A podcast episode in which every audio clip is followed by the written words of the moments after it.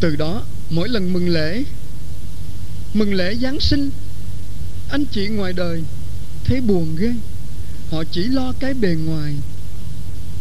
Mừng lễ giáng sinh mà dừng lại ở cái tích môn của noel, chứ không đi vào được cái màu nhiệm yêu thương của một đấng đế vương hóa thân, nghèo hơn mình nữa, sinh ra ở một cái nơi tột cùng hơn mình. Cho nên tôi hay chọc mấy dì phước mấy tôi chọc mấy dì phước nhiều lắm các cha các thầy mà hình như mấy bà ấy không giận chọc người đời nó giận tôi đến mấy cái máng cỏ của mấy dì tôi nói trời ơi kiểu này thì chính tôi cũng muốn chui vào để được sinh trong đó là vì các bà ấy còn hy sinh cả mấy chai nước hoa mà xịt xịt xịt chúng đó, đó. thơm phức à.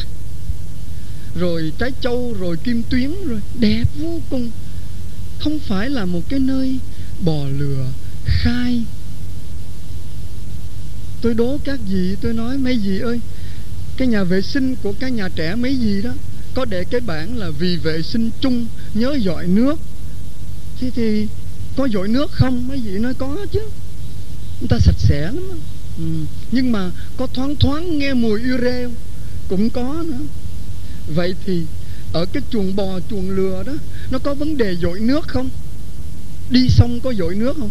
Mấy bà nói không, tôi nói có. Đứa sau dội bằng ấy thứ nước, giống đứa trước. Con này đi, con kia đi theo à. là cứ cứ thế mà dội, cho nên nó khai lắm. Nó khai khủng khiếp. Do đó máng cỏ của các dì muốn sống động và nghèo khó thì phải đi xuống miền quê, đi ra hóc môn, bà điểm, xin cho được một cái xô phân bò tươi về lén lén mà nhét ở dưới cho nó thoang thoảng mùi quê hương. Chứ có đâu mà xịt hai, ba chai nước hoa vào trong đó. Chúa nằm trong đó thấy sang quá. Mấy bà cười. Lại còn xé bông gòn đó mà lót lên làm tuyết nữa nữa xé hai, ba hộp bông gòn. Đất nước do thái không có tuyết.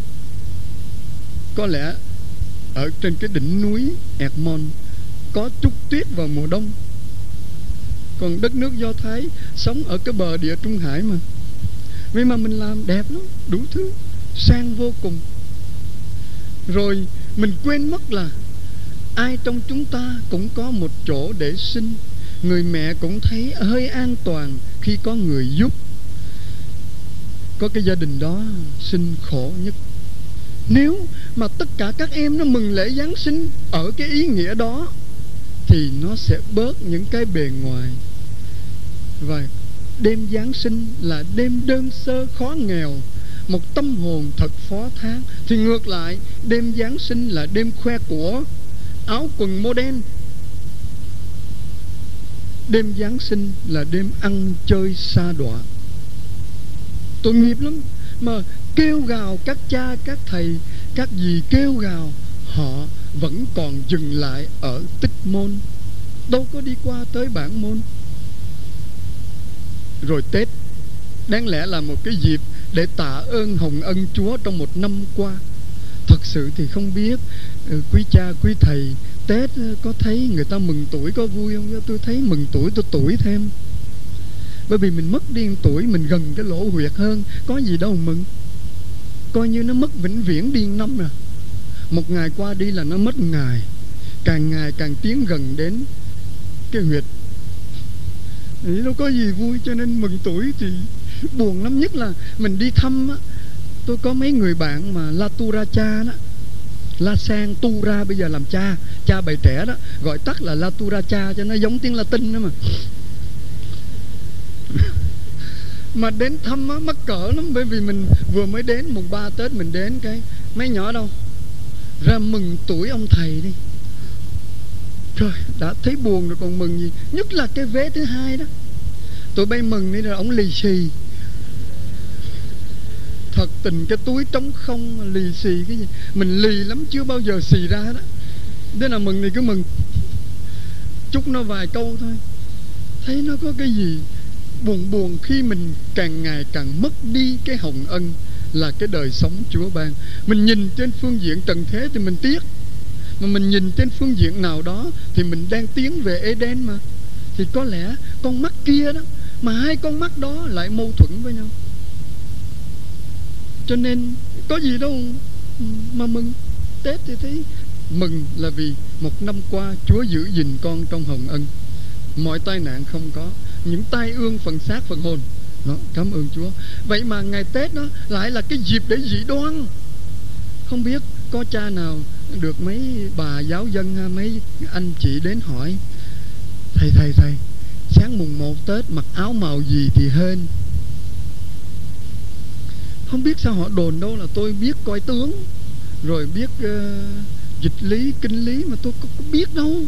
Rồi cứ đến hỏi mặc áo màu gì tôi nói tôi không biết. Giờ nào thì xuất hành thì làm ăn phát đạt cả năm mùng một tết. Đi ra khỏi nhà đi hướng nào thì vận may sẽ đến. Tôi không biết ai sẽ là người sông đất nhà mình đem lại may mắn và thịnh vượng. Không biết. Toàn hóa ra dị đoan không à cho nên tôi bàn với mấy cha à, thuộc loại tiếu lâm á, thì có một câu trả lời chung. Các cha đó nói mình sẽ trả lời thế này nếu ai hỏi ngồi xuống bây giờ tính cũng bấm bấm đàng hoàng. Càng khảm cấn chấn tốn ly khôn đoài bát quái. Tính tính đúng rồi. Sáng mùng 1 Tết, giờ nhà thờ giáo xứ đánh chuông là giờ xuất hành. Và đi hướng nào? Đi về hướng nhà thờ để mừng tuổi chúa. Họ bắt đầu cục hứng rồi. Mặc áo màu gì? Trước đó hai ba hôm lo xưng tội rước lễ để có một cái áo trắng trinh trong đón chúa đến trong năm mới còn cái áo bên ngoài thì kệ nó, màu gì cũng được, đừng ở trần thôi. Ai xong đất nhà mình hên nhất, không phải ông gì bà nọ hết không, mà là mời Chúa Giêsu đến sông đất ngay cái giờ giao thừa. Đừng quên. Họ đó thôi thì tôi đi về. Hóa ra, dịp xuân đến lại là cái dịp mà mê tín dị đoan. Ăn chơi, bài bạc chứ không phải là nhìn đó để tạ ơn Chúa, để cho con có một quyết tâm mới trong năm mới. Con phải tìm về thiên đàng, con phải giúp cho cái chương trình của Chúa được thành công. Có khi mình đi lạc mất dịp lễ nào cũng có những ý nghĩa của nó. Thì xin được kết thúc cái phần hôm qua. Và hôm nay xin nói nói tiếp mắt là để nhìn mắt từ cái con mắt.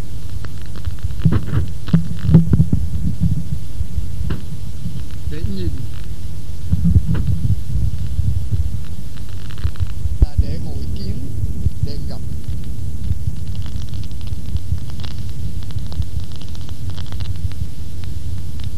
Có thể nhiều lần trong đời và nhiều người chỉ mong muốn được thấy. Rồi thôi, chứ chưa ước ao được gặp. Và dĩ nhiên là thấy và gặp thì nó khác xa nhau lắm. Xin ờ, được ờ, nói là tôi thì tôi trông thấy ông Nguyễn Văn Linh rồi, nhưng mà tôi đâu được gặp. Tôi trông thấy nhiều lần ông Mai Chí Thọ, tôi đâu có gặp tôi cũng trông thấy ông Đỗ Mười rồi. Tôi không đâu được gặp. Tôi trông thấy Đức Thánh Cha John Paulo đệ nhị rồi, mà tôi đâu được gặp. Nhất là xem cái phim đại hội giới trẻ vừa rồi. Chắc quý cha, quý thầy có cái phim đó phải không? Đã có xem chưa? Có ở nhà đó, mà không biết quý cha, quý thầy có cái máy để xem. Bằng tiếng pháp dễ hiểu lắm. Chiếu toàn bộ cái sinh hoạt của đại hội giới trẻ. Hai cuốn đức thánh cha xuất hiện, mọi bạn trẻ, ôi trời nó sốt sắng lắm. Nó quy tụ ở dưới cái quảng trường chỗ chân tháp Eiffel vừa rồi, tháng 8 đẹp lắm, hào hùng lắm. Mà mình thấy không à mình đâu được gặp. Và có khi, trong đời sống cộng đoàn, mình thấy thầy này, anh nọ, mà mình chưa gặp. Và lắm lúc mình thấy nhà tạm mà mình chưa gặp được nhân vật đang ẩn mình trong đó. Cái khó là cái phải bước xa hơn, dùng đôi mắt và ước ao được gặp. Bởi vì mỗi cuộc gặp đều lưu lại một ấn tích chắc chắn như vậy. Phaolô chỉ cần gặp một lần trên đường đi Damas. Nó dễ sợ lắm, biến cải cả cuộc đời. Thành ra hôm nay kể một chuyện trẻ con nữa vậy mà có đăng báo nhà nước nữa. Báo đó là báo tờ báo lao động. Số ngày 9 tháng 4 dễ nhớ lắm 1994 là cách đây 3 năm rồi. Chuyện nó hơi lỗi thời rồi, nhưng mà đem ra mời quý cha, quý thầy nghe lại cho nó vui. Năm đó, với chính sách mở cửa của nhà nước nhiều người việt kiều trở về thăm quê hương để tìm cách giúp bà con thân thuộc và nhất là đầu tư để làm ăn. Thì trong cái số người ùa về đó thì những người Việt ở Pháp về trước trước những người Việt ở Mỹ và ở Úc. Có một bác sĩ 39 tuổi, báo chí họ đăng tên quê ở Điện Bàn, Quảng Nam, Đà Nẵng. Tên ông là Trần Tiễn Chánh. Ông cũng trong cái đoàn người về thăm quê hương. Ông ấy háo hức lắm, muốn về quê mình để xem đồng bào mình có khá hơn không? Năm 94 rồi. Tức là 19 năm sau ngày giải phóng, coi có gì thay đổi. Thì ông ấy háo hức về tới thành phố Hồ Chí Minh. Thì bạn bè khuyên nói, mày à, muốn về Đà Nẵng thì có máy bay rồi, bắt đầu có đường hàng không mua vé máy bay đi cho đỡ cực, đi xe đò, nhét như cá mòi á. Mà chịu không nổi đâu, mày Việt kiều mà chịu không nổi, nhất là nó ăn cắp mất hết đồ. Ông nói, không, phải đi xe hơi mới thấy, mới gặp những tình cảnh để mà có một cảm nghiệm và để đi đến cảm thông. Đi máy bay biết gì? Trong cái giới mà đi phi cơ đó, toàn là những giới thượng lưu nó thì mình có thấy gì đâu. Ta muốn thấy tận mắt. Nó ừ thì cứ đi. Mà quả thật đó, thưa quý cha, quý thầy, mình đi xe đò nó cũng cực nha. Một lần tôi đi xe đò từ Ban Mê Thuộc xuống Nha Trang thôi. Ngắn chứ đâu có dài lắm. Rồi mà xuống tới Ninh Hòa thì bên cạnh tôi có một anh bộ đội. Anh cao hơn tôi mà tôi thấy anh nói chuyện dễ thương, suốt suốt buổi là tôi với anh nói chuyện anh nói anh xuống cái trại bộ đội quân đội nhân dân ở Ninh Hòa mà tới Ninh Hòa rồi, anh chịu xuống. Anh cứ ngồi đó. Anh lơ nói thì cái cái ông bộ đội kia, ông tới lúc ông ấy xuống rồi chứ sao ông lại không xuống? Hay là ông đi Nha Trang thì ông mua vé cho nó sòng phẳng chứ là ông ấy nói, tớ cũng muốn xuống, nhưng mà không xuống được. Bây giờ tớ đang có hai điều ước. Mấy lơ nó bàn nhau chắc nó gây chuyện đó tôi nghĩ là cái ông này không gây, vì ông ấy hài hước lắm lơ nó mới hỏi ước cái gì cha nội? Ước lẹ đi. Ước chi chân tôi bằng gỗ để cứ lần sau đi xe khách là tôi tháo ra tôi để trên mui. Vì chân ảnh dài quá anh không có chỗ để. Anh cứ phải co co về nè rồi nhất là người ta nhét đồ ở dưới đó anh cứ phải co miết à. Bây giờ anh mỏi quá rồi anh nói, ước gì nó bằng gỗ lần sau anh tháo ra anh cho lên mui. Cả xe đã muốn tức cười rồi nhưng mà sợ anh ta gây điều ước thứ hai ước gì bây giờ có bà tiên hóa phép cho nó nhúc nhích lại được. Nó tê hết rồi. Cho nên tớ có muốn xuống cũng xuống không được. Nó tê thôi mà một cái người cam chịu như vậy cũng hay, không than phiền hết đó mình còn than đó, người ta đút đồ với mình nói ôi, mỏi chân quá này kia. Anh ta không than. Rồi cuối cùng có hai điều ước cả xe cười lên nó thấy cũng vui vui á. Mình, trong cuộc đời mình nếu gặp những người khối hài như vậy, chắc cuộc đời mình sẽ vui hơn. Mình sẽ thấy đời đáng sống hơn là những người cứ cầu nhau. Như thì ông bác sĩ chánh ông cũng đi xe đò, chắc ông cũng phải nhét chân như vậy.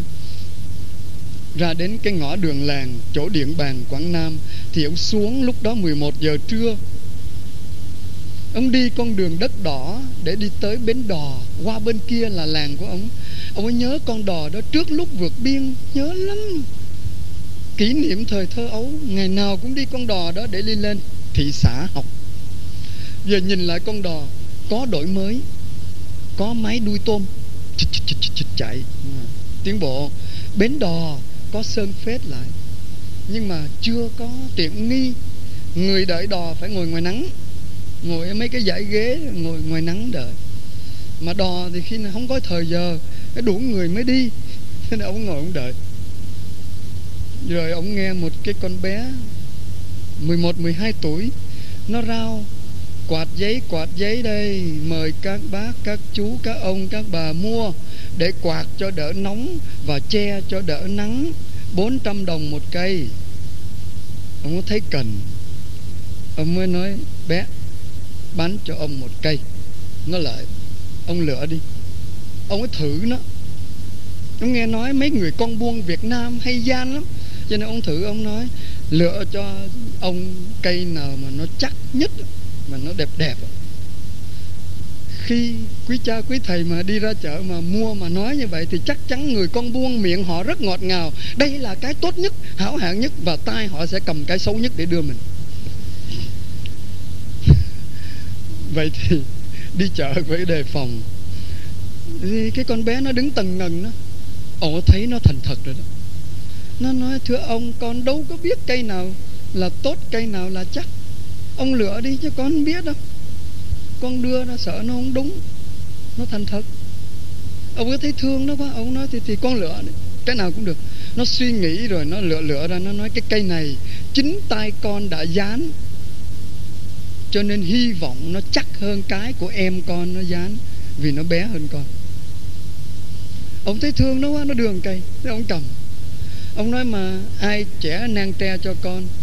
Dạ ba con. Ai khuấy hồ, khuấy keo cho con? Mẹ con. Rồi hai chị em con dán. Vâng ban tối học bài xong thì dán, để kiếm tiền mua thêm sách vở. Bố mẹ nói phải tự tìm mà mua thì mới quý một ngày, con đi bán bao nhiêu cây? Dạ hai chục cây. Con có bán hết không? Nó nhìn ổng nè. Thế thảm lắm, chắc là không hết rồi đó. Ông đưa nó tiền, tờ giấy năm đó mới phát hành. Màu đỏ. Có hình bác hồ đó. Mười nghìn.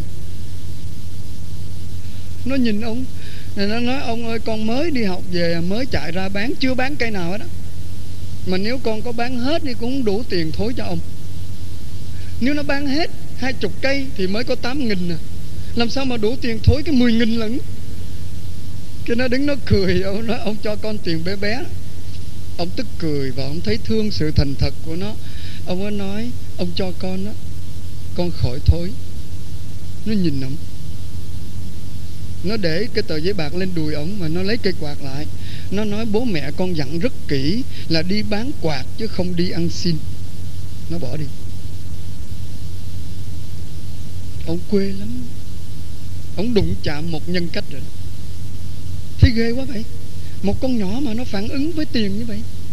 Trong khi mình về đây là đang ngấp nghé để đầu tư đem thuốc tây về bán mở một phạt ma si, công ty với anh em bên kia. Ảnh ông ấy thấy quê thì có một ông già ngồi kế bên với một chàng thanh niên ngồi kế bên. Thanh niên thì nhanh miệng lắm. Nó nhỏ nhỏ mày không lấy thì đi, đi tao đưa mày 400 còn nhiêu tao lấy. anh thanh niên thì nhanh lắm. Ông già nghe vậy mới nói ơi hồi đâu có được. Con, ông này ông ấy cho con mà. Ông đâu có bắt con ăn xin đâu. Con cứ lấy đi, để cho ông ấy vui. Nó chạy lại, nó đưa cây quạt. Nó lấy tờ 10 nghìn. Con cảm ơn ông mà nó đi bán tiếp. Thưa quý cha và quý thầy, nếu chuyện đến đó thì nhà báo nó không đăng đâu và sẽ không có một cơ quan từ thiện ra đời đâu nếu như ông bác sĩ chỉ đến đó thì chỉ mới thấy thôi. Một nhân cách của một em bé còn giữ sự trong sáng của nó. Biết vâng lời cha mẹ. Mà đến đó thì không có gì đáng kể, và nếu tôi kể ở đây thì tôi vô duyên. Nhưng mà ông đi sang đò, ông cứ quạt quạt, thế này cũng khá rồi. Tội nghiệp con nhỏ ít nhất mình cũng vui lòng là vì mình đã giúp được nó trong ngày hôm nay ông tưởng vậy là xong. Sang cái quán bên kia là 11 giờ 30 rồi. ông vào cái quán cơm tấm bình dân.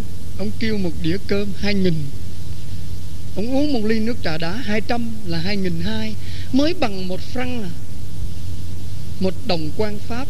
Ông có thấy rẻ quá, ông ngồi ông ăn. Ông mới nhớ lại ngày xưa mình cũng ăn cái quán này. Mà bà chủ quán đã đổi mới rồi, người khác. Quán thấy lịch sự hơn ông ăn đến 12 giờ năm thì ông mới nói, chị chủ quán, tính tiền. Cái điều ngạc nhiên là bà ấy đi lên, lại móc ở trong cái áo trong ra, một cọc tiền và nói, đây, tiền của ông. Ờ tôi trả cho chị hồi nào? Ông này làm lạ vậy. Ông làm như tôi ăn cắp tiền ông vậy đó. Tôi nói thiệt với chị, tôi chưa trả tiền mà sao chị lại thối cho tôi? Thôi đi ông ơi ông sai cái con nhỏ bán quạt xuống trả tiền. Rồi giờ ông nói làm như ở đây người ta nghĩ là tôi ăn cắp tiền ông vậy bà giận. Ông nói, ủa, nói thiệt với chị, tôi có sai ai đâu. Ông làm như tiền bạc là cái thứ mà người ta không cần vậy đó. Cái con nhỏ nó nó xuống, nó nói cái ông ngồi trên bàn coi, có cái máy chụp hình kìa. Bảo nó xuống trả tiền.